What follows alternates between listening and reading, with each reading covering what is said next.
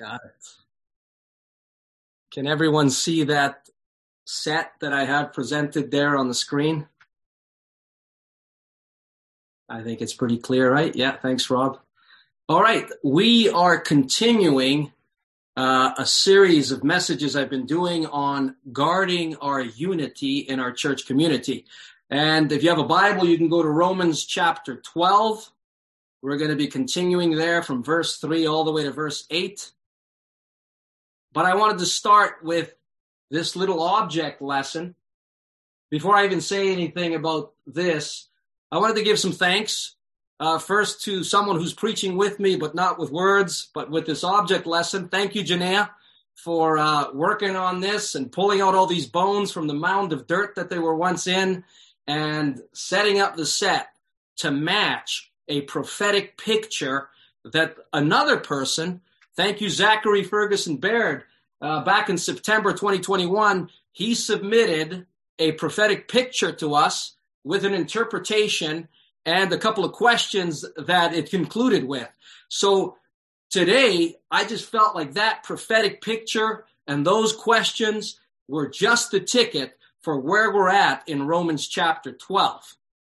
So to remind you of what Zachary said back then, and thank you, Zachary, for uh, giving me the green light and the clarity on what, what was said back then. Zachary saw a vision, and then he gave the interpretation. The picture that he saw was of an excavation site, not exactly like what you see on the board here.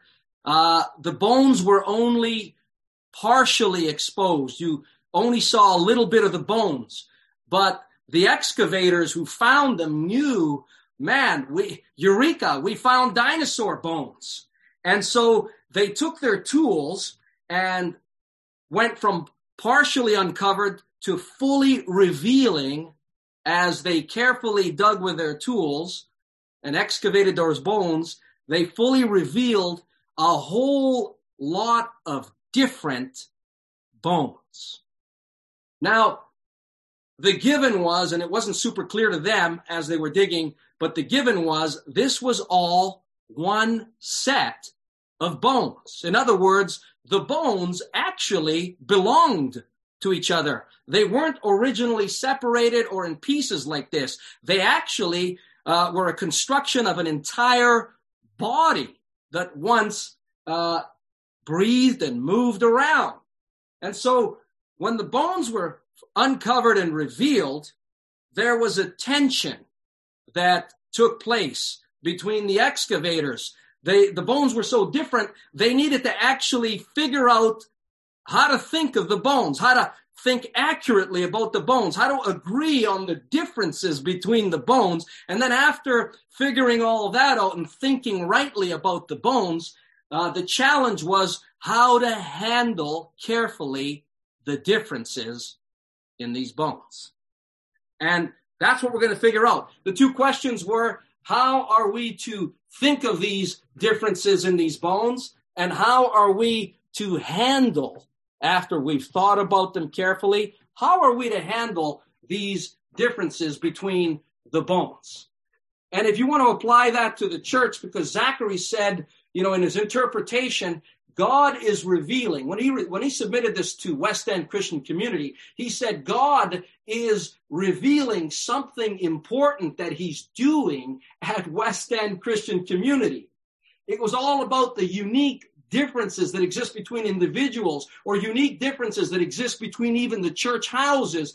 And the questions would be, if you were to apply it to the church, the same two questions would be, how are we to think of ourselves in relationship to so many different parts, unique, beautiful, different individuals and church houses in our group? How are we to view this? How are we to think of this? And then after we've thought about it well and accurately and correctly and soberly, then how are we to handle these differences in order to max, maximize what Christ, our head, wants us to be and wants us to do as a body of many different parts? Well, Romans 12, 3 to verse 8 you can kind of divide verse 3 and 4, and then verse 5 and 8 as two sections that answer the two questions. How are we to think? And then how are we to handle the differences that exist in the body of Christ? Now, Paul starts with the how to think part in two ways. First, he tells us how not to think, and then he tells us how to think.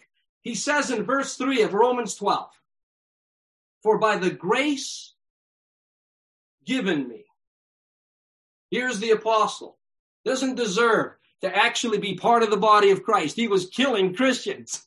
He was destroying the body of Christ. He wanted to put it out of commission. And after being confronted with Jesus and forgiven, experiencing the forgiveness of Christ and experiencing the grace of God where he received the Holy Spirit, he was commissioned and assigned uniquely and particularly to be an apostle an, an apostle of Jesus Christ. Now, he's not a prideful guy. Maybe he was in the past in how he used to think, but now he's humbly saying, by the grace of God, even all the great things he did, he didn't boast about that. If he boasted, he boasted about God. He said, It's not me, but the grace of God in me that has done all these things. And now he's talking to us, and he's talking to the church back then, and he's saying, that grace that I've received, you've received grace as well in a unique way. He's assigned particular things for you to do. He's uniquely designed you and gifted you to do some very unique things, to function in certain ways in the body of Christ. And now he's telling us how not to think. He says, by the grace of God that I've received, I say to every one of you, don't think, don't think of yourself more highly than you ought to think.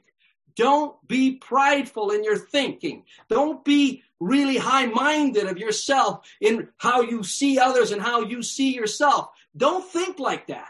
But he says, think of yourself. So we are to think of ourselves, but not pridefully. He says, but think of yourself with sober judgment. In other words, think of yourself accurately, soberly, according to the mind of Christ from his view. Think of yourself in the way that you ought to be thinking of yourself. You might be thinking, I didn't know Christ even wanted me to think of myself. He wants you to realize who you are in relationship to Him, and He wants you to realize what you have that He's given you, and He wants you to realize with the faith that He's given you how to use it to maximize the benefits that it brings to the body of Christ. He says, think of yourself soberly according to the measure, measure of faith that God has apportioned to you. God has apportioned the measure of faith to each of us. He's also apportioned very specific gifts. The Holy Spirit distributes different gifts to every person in, in the body of Christ, none of us has the same gifts. None of us is exactly the same, just like those bones. We're, we're meant to be joined and fit together to function together as a body, and we're gifted in certain ways. And the best thing we can do is to soberly understand what each of us has so that we can apply ourselves and function and serve in the body of Christ. By the way, the faith that Paul is talking about in context here, the measure of faith that you've been given, is not really talking about faith for salvation. That's a given already. In the, the first 11 chapters, we've been talking about faith that saves. But here, this is faith that serves. In particular, in context here, it serves in a particular way in the body of Christ. So he's given each and every one of us a measure of faith to activate our relationship on how we work out things with God and to actively function in the body of Christ. If you're going to function spiritually, it starts in the body, and then beyond the body, we actually end up functioning in the world. Jesus has a body, it's called the church, and through the church, he's actually filling the world with his expressions through his body so that the world has something to benefit from the body of Christ as well. Don't think of yourself pridefully, but think with sober judgment. Think humbly, get low, come to Jesus, learn from Jesus. Jesus says, I am meek and humble. You'll find relief from your soul, but in that humility, there'll be revelation and grace that he actually supplies to the person who humbly comes to him for perspective on how to think and also for how to function. which brings us to the second part. When you get a right thinking, then it's like, let's figure out how we'll handle all these differences in the body of Christ. We're not meant to be like the bones, separate from each other. We're meant to be joined and fit together with supporting ligaments. We're each going to end up in a coordinated way, cooperating with each other to be the body that Jesus Christ envisioned us to be as he joins and fits our lives together. But we know we have to think of the differences properly in order to be able to handle the differences functionally well. So he brings us to this comparison. He does a little lesson here. First, he gets you to think of your physical body before he gets us to think of the church body. And the physical body, he says, just as, so this is a comparative thing, just as each of us has one body. You have a body. I have a body. I like to call it my earth suit. It, it allows me to dwell on earth. It allows me to breathe earthly air. It allows my five senses to interact with the world around me. We have an earth suit. We have a body. And it says here, just as each of us has that one body made up of many members, many parts, distinct parts, unique parts, different parts like the bones. You and I have internal organs. You might, you, we might not really notice what's going on on the inside of our bodies, but there are a whole lot of organs and systems right now working to keep you alive, to keep you healthy, to keep you functional on the outside. Nothing on the outside, even though we're very focused on the outside. We see the outside all the time.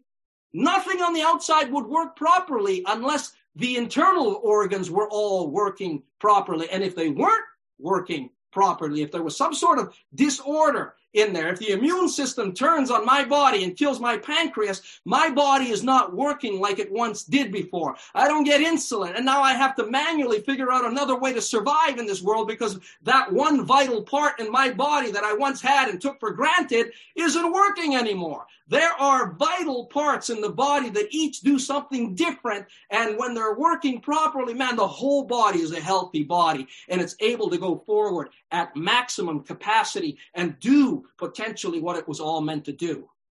So he says, just like we have that body with many different parts and they all kind of uh, don't have the same function, then he says, so in Christ. So we're going from our physical bodies now to the church body so in Christ, we who are many, and he's talking about many distinct, unique, different parts, different individuals, different groups that comprise our church community, West End Christian community, one community made up of many different church houses that are made up of many different individuals in those church houses, just as we are many unique parts, yet we form one body.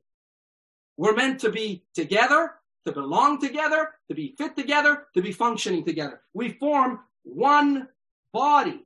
And it says, and each member, each part, as unique and different as it is, it belongs.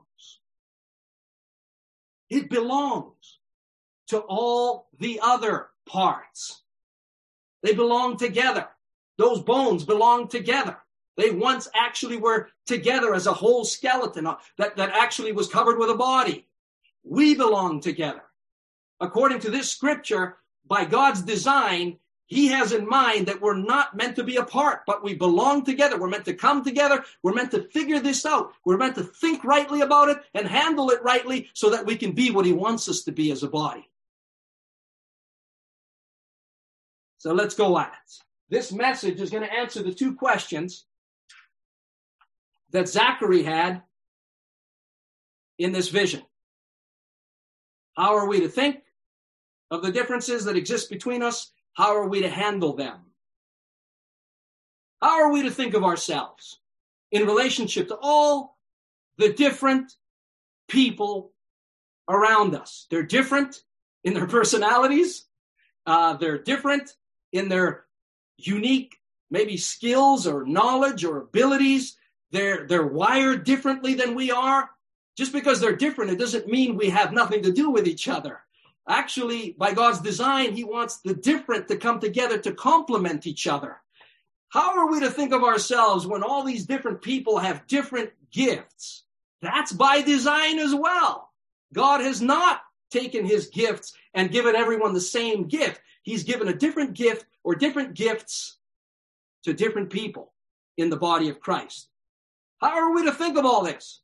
Well, number one, if this is all about a unity thing in the body of Christ, getting along with different people calls for having a right view of ourselves in relationship to God and relationship to them. A right perspective, right thinking, because how we think of others will affect how well we do in getting along with each other. And if we can get along with each other, we'll be able to move along. And if we move along with each other, we'll be able to accomplish the purposes that God has ordained for us to do. He's planned them in advance for you as an individual, for us together as a body. Backing up to verse 2, Paul said, Don't conform any longer to the patterns of this world. So I'll tell you one thing you're not to think according to the world any longer.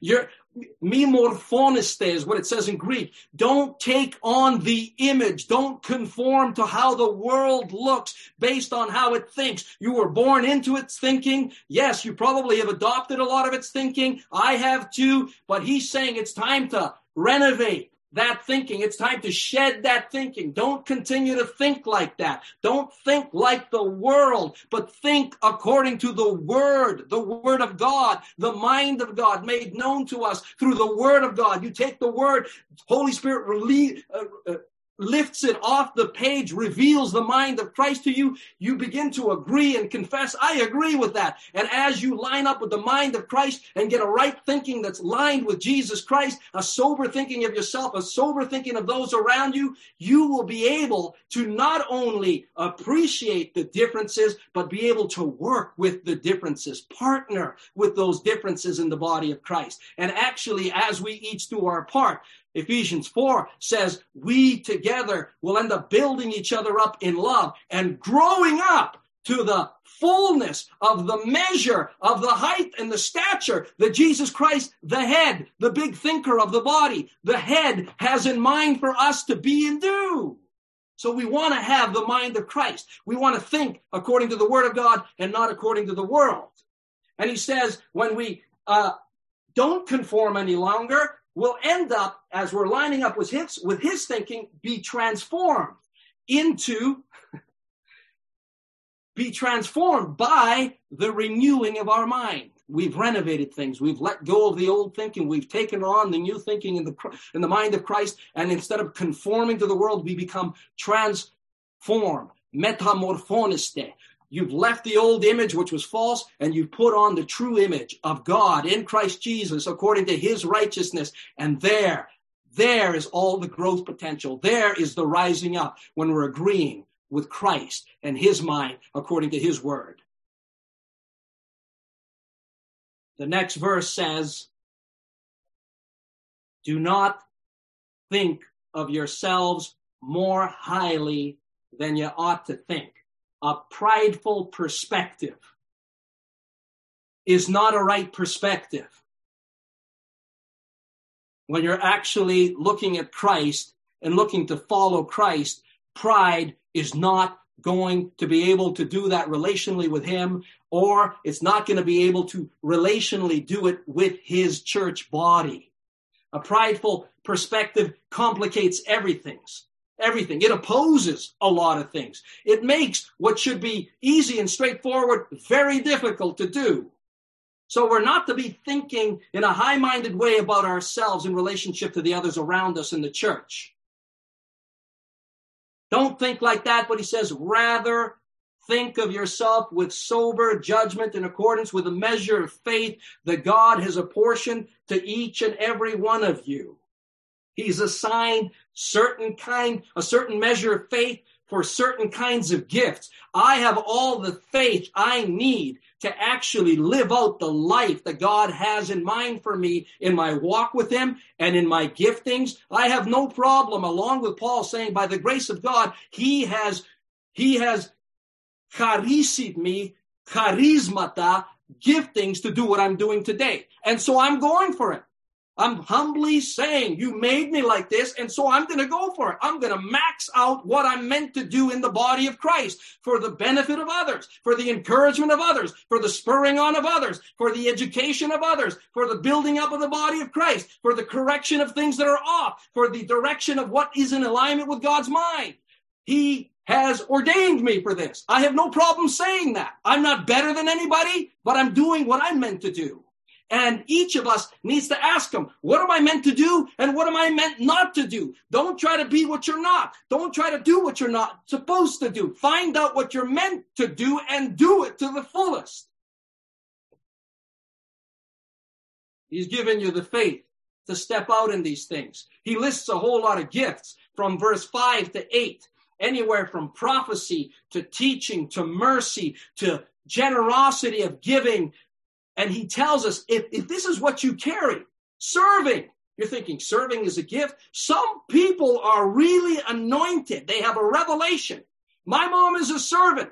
She was serving in a doctor's office in a doctor's home from 10 years old. She wasn't even living in her own house. She learned what service is. But you see her right now, even in her old age at 80, serving my father. She doesn't go out. She doesn't complain. She's homebound because my dad doesn't want to go out at 92. But she serves him. Then she says, I was meant for this. We got to give her some breaks, of course, but that revelation of service inspires me to serve as well. So there might be people in the church body that serve really well, and they're meant to be examples to others because we're all called to serve. No one is greater than Jesus. He is a servant of all. He came, he, he served, and he gave his life as a ransom, and he's called us to greatness. And that greatness has to do with getting low and serving one another with what we have.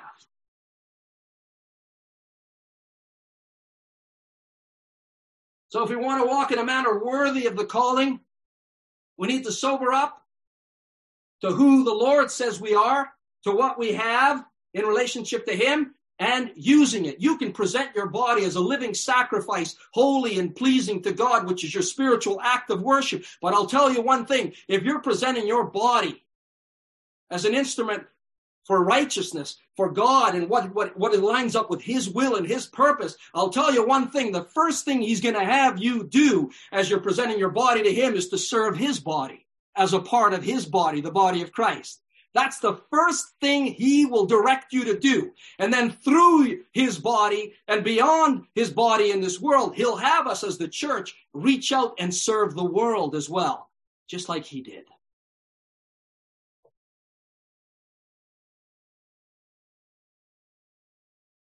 The number one problem in getting along in relationships, the root, probably the number one root of all issues and complications in relationships is pride. Thinking more highly of ourselves than we ought to think in relationship to others. Pride is a wrong concept. It's, it's too extreme. It goes beyond the way you should be thinking of yourself in relationship to others. Pride actually is not from Jesus Christ. It's not from the measure of faith he's given you on how to view yourself soberly, but it is a whole other measure. It's a measuring stick that the world uses, that the world fuels this pride with. The world is a, is a world of comparisons. Right now in the world, you'll see bazillions of opinions, and everybody thinks their opinion is better than the other person's opinion. And when they rise up in their opinion, they look down on others in their opinions, they criticize each other. It's all divided up. It's a comparative, competitive system. And Jesus Christ would break that measuring stick and say, I don't want you to live according to that kind of comparative, competitive system. Put those comparisons away. Put them away in the body of Christ. Put them away from your life because it's going to create a lot of problems. You are not going to be able to do well in the will of God if you're living according to the comparison system of the world. I told my kids right from three years old and up, comparisons kill relationships. They cause problems in relationships. Don't get used to comparing the world that you live in. You're going to find out, oh, find out little by little. They constantly compare and criticize and compete. Don't get into that. That's not the perspective the Lord wants you to have from Him. He wants you to see people from His perspective. Matthew 6, with healthy eyes, generous eyes, that the, the lamp of the body is, is, is the, is the, is the eyes, the mind, how we see how we think, our perspective. And when we get a perspective from the Lord who's so full of grace and has given us the same grace, we will see people in a healthy way and we will treat them in a gracious way. Even if there's weaknesses in the differences and strengths, we will actually be gracious because the Lord is gracious toward us. We will actually receive grace freely and give grace freely. Healthy eyes actually see people in that kind of grace. Jesus was criticizing the ungracious, unhealthy eyes that are legalistic, all about arguments and all about rules and all about criticizing. There's no such thing as the gift of fault finding in any of the lists of the spiritual gifts that God gives. But Sometimes when our eyes are just bent on finding fault or comparing or, or I know this is right, but you're wrong and, or, or, or I'm like this and you're not like that, it ends up causing a lot of problems that the Lord Jesus is not interested for us to cause in the body of Christ. Yes, we need to get things right. Yes, we need to agree with the Lord. Yes, we need to move forward humbly with a sober perspective from the Lord toward one another on how we work together. It's not easy working together. It needs humility. I'll tell you what the solution is instantly. By next Sunday, if you want to get along with everybody in the entire church, it's a corporate humility away. Just get humble like Jesus and you will be able to get along even with the most different personality or difficult personality. It requires humility. Pride won't do well in that. And there's two faces to pride. There's a superiority pride that thinks more highly of itself than it ought to think. And then there is a inferiority pride that thinks more lowly of itself than it ought to think. The lowly one is also wrong. You might sit there wanting to raise up your image and, and, and be part of the high players in this world. I wish I was like them, but I'm probably not as valuable as them. And people probably look down and are not receptive for me. Those are the kind of people that don't function in the body of Christ because they think way too lowly of themselves than they ought to be thinking. Every part matters. Every part is uniquely gifted. Every part must function properly for the body to be built up and to grow up into what Jesus has in mind for it. Inferiority pride. I watched a movie called Cyrano last week.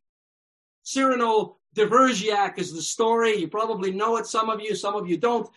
But long story short, this guy loved this girl. They were friends from childhood.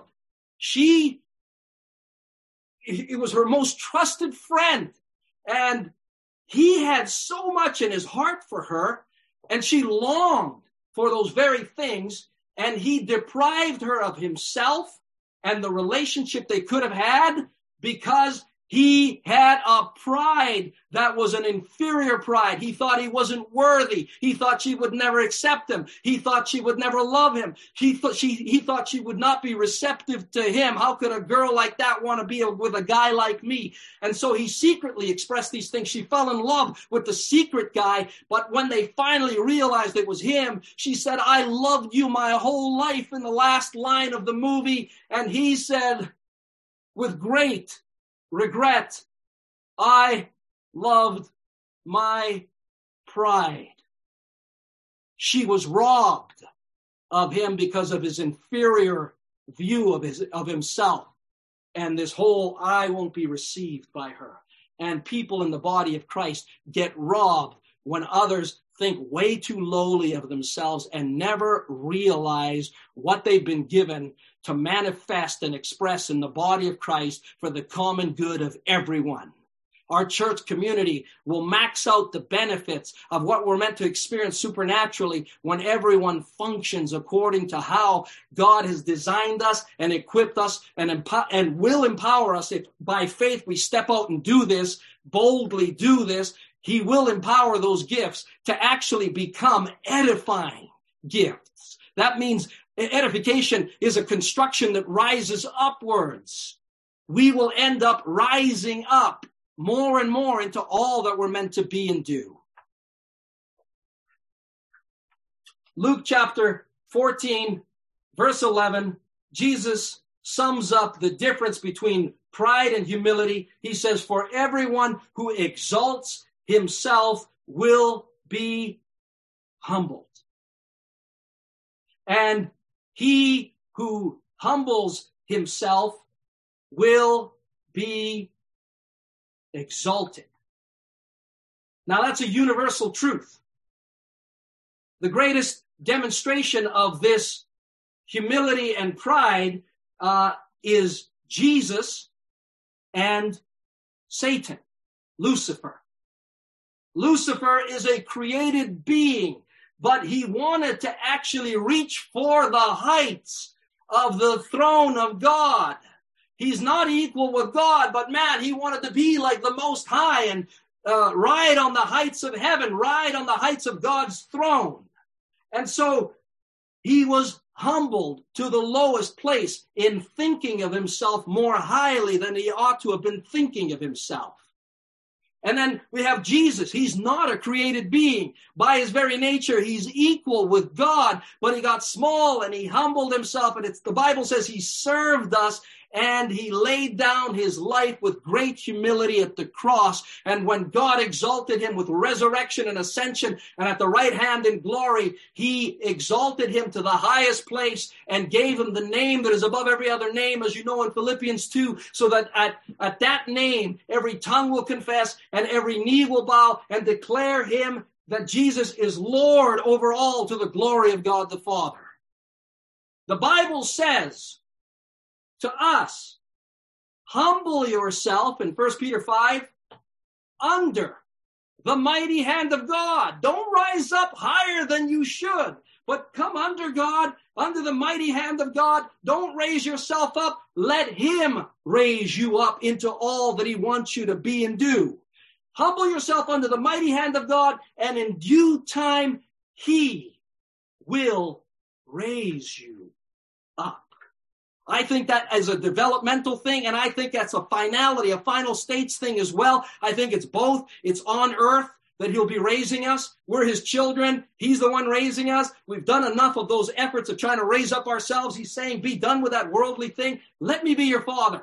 Depend on me. Be a child. Let me grow you up. Let me raise you up. Let me make you to become more and more like me. You will be transformed into the same image of Jesus Christ from glory to glory, the Bible says, by the power of the Holy Spirit. He'll free you from things and he'll transform you more and more into that image. And so that should be our ambition to become more and more like Jesus in his humility in order to be able to serve, see each other properly, and serve each other properly in the body of Christ.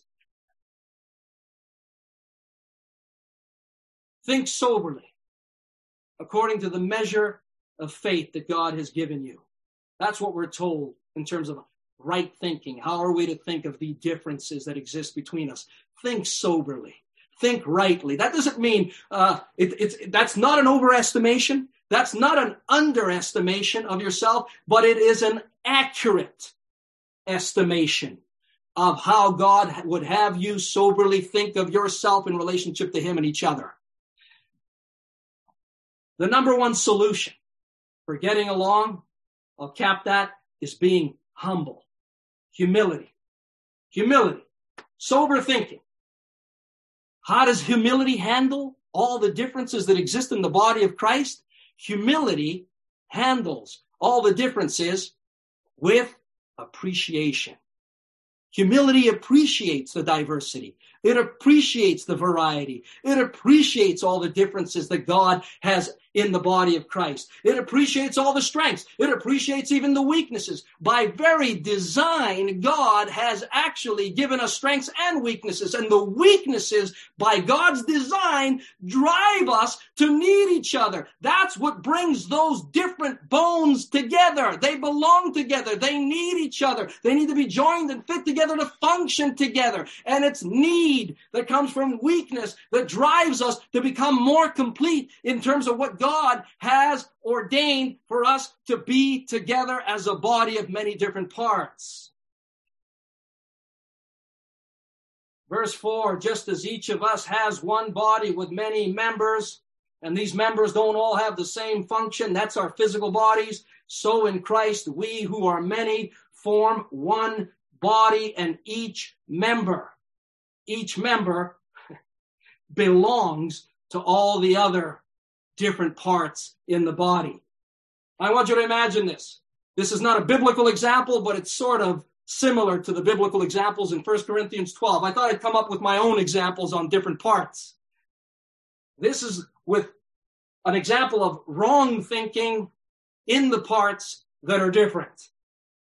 Imagine if the heart, that's an internal organ in the body, if the heart said, Why am I the only heart here?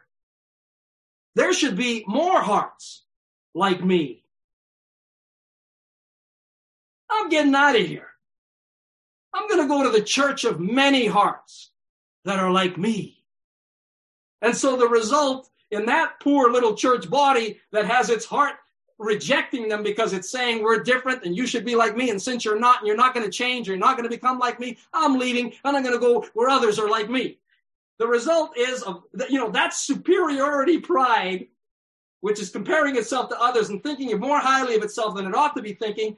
You get in the end result from that church body and that particular part a church body without a heart. That's terrible. Oh no, that body's in trouble. It's going to really feel that missing part. It's gone somewhere else where it shouldn't have gone. It really belonged there. It was really needed there, not in ho- another place with a whole lot of hearts like itself. What about the pancreas that I mentioned before? Imagine if the pancreas said, Well, I'm not like those hearts. So he's in the he's he's in the church of many hearts. I'm not like those hearts. I don't really think they appreciate me. I don't really think they need me here. I don't really think they care about what I do. So the pancreas decides, you know what? I'm just going to sit back and not be who I am, and I'm not going to do what I was meant to do. the result in that church body, according to that attitude and that thinking in the pancreas, is you get a church body with diabetes. Oh no, there's disorder in the body. That thing is not doing what it was meant to do, and everyone is suffering as a result of that part because it's not thinking rightly about itself in its in its being different, but it's it's been given something so precious and so unique that the body needs, and it doesn't realize it, so it's robbing the body in its inferiority of thinking of itself way more lowly than it ought to be thinking. Finally, we got the the pain neuroreceptors. Everyone is sensitive to a certain level, but we've got these gifted pain neuroreceptors in the body. And these things say because the other parts are not sensitive like us, man, let's hit the road. Let's go somewhere else. They're not like us, and they're not even getting any better at this sensitivity thing. We've got such mercy and compassion. We see things from afar. We see needs. They're sitting there boasting about what they have instead of alerting and sensitizing their church house or the church body that, hey, there's a need over there. I see it from afar. Do you guys see it? Yeah, we all see it. Thanks for mentioning that. We wouldn't have even thought of that. It feels the compassion and it wants to go there and it activates the rest of the parts to actually care for a part that's in need. Yet these pain receptors said, we're leaving because nobody's like us and they're not going to ever be as good as us in terms of being compassionate and sensitive in this body. So we're just going to go somewhere else. And the church body ends up losing its most vital pain receptors to being sensitized to when there are needs. They're the first responders before they activate the rest. And the church is again weakened and at a loss because these arrogant pain receptors thought because others are not as good as we are in the sensitivity uh, area of the body, uh, we're just going to leave. No, you're needed. You belong there. The other parts need you to actually, in a complementary way, be activated to do their part. I'm going to finish this with a final word. It's an application word. It's for every believer in our church body. I'll turn you back to the dinosaur bones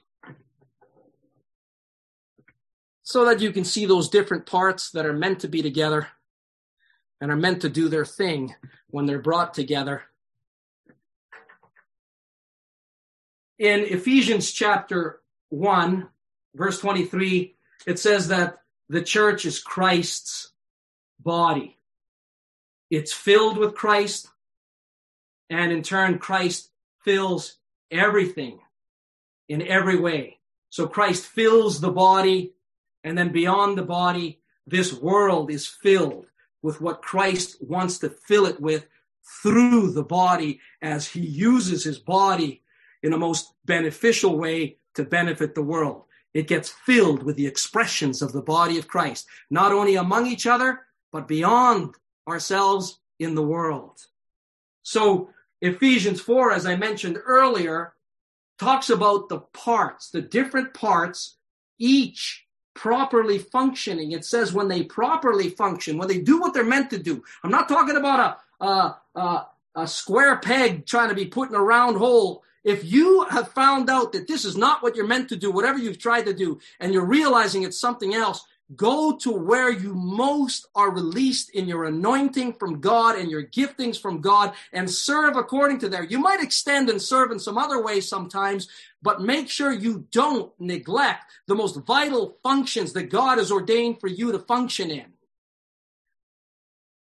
When we all are properly functioning, the whole body grows up and is built up in love and rises, as I said earlier, to the height the growth, capacity, and height that Jesus Christ has in mind for us. The word for you is you are an important part of this church body. And beyond you, the church house you belong to. Your church house, unique as it is, it might be different than the other church houses, but your church house is a vital and important part of our church community. It belongs to something bigger than itself.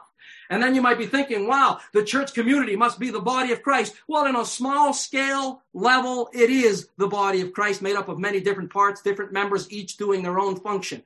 But our own church community, we understand this. We've understood it from long ago.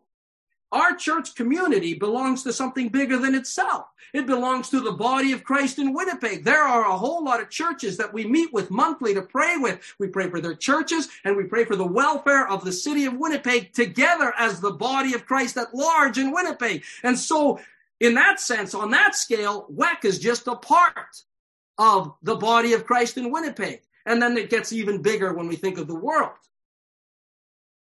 Christ has called and equipped each and every one of us to do things in his church body. My word to you and to all of us is don't waste too much time comparing yourself to others. If you've been doing that, stop the comparing thing. Don't sit there wasting your time talking about forever what you don't have. That's a waste of time. If you realize what you don't have, then don't go there but realize what you do have and offer Jesus everything you have. Offer him yourself. Offer him your body. Offer him your voice. Offer him your service. Offer him whatever giftings that you can give from your life, from the most practical, little, simple kind of service to the manifestation of supernatural giftings. They're all beneficial. Give them what you got. Don't talk about what you don't have. Give them what you have. James 1:17 says every perfect and every perfect gift is from above. It comes down from the Father of lights. 1 Corinthians 12:7 says to each of us, to each of us, the manifestation of the Holy Spirit has been given. We each have been given gifts. The manifestation of the Holy Spirit is when these gifts are activated. We step out in faith. We get good at it in our, in our church houses. We get good at it in the church community. We get good at it in the world as well because the world needs to receive from us. When the manifestation of the Spirit happens, when our gift gets activated by faith and we express these things, everybody benefits. And God wants us to pursue every opportunity to do good to all people. That's Galatians. Especially to those who belong to the family of faith. You'd be thinking, well, I'm going to take this and just go into the world. No, you're part of the body of Christ. You're going to take this and serve in the body of Christ somehow. And then beyond the body of Christ, you're going to go to the world. We're going to do that together. So let's think properly and let's handle this properly, and we'll end up being everything that Jesus wants us to be and doing everything that Jesus wants us to do. Amen.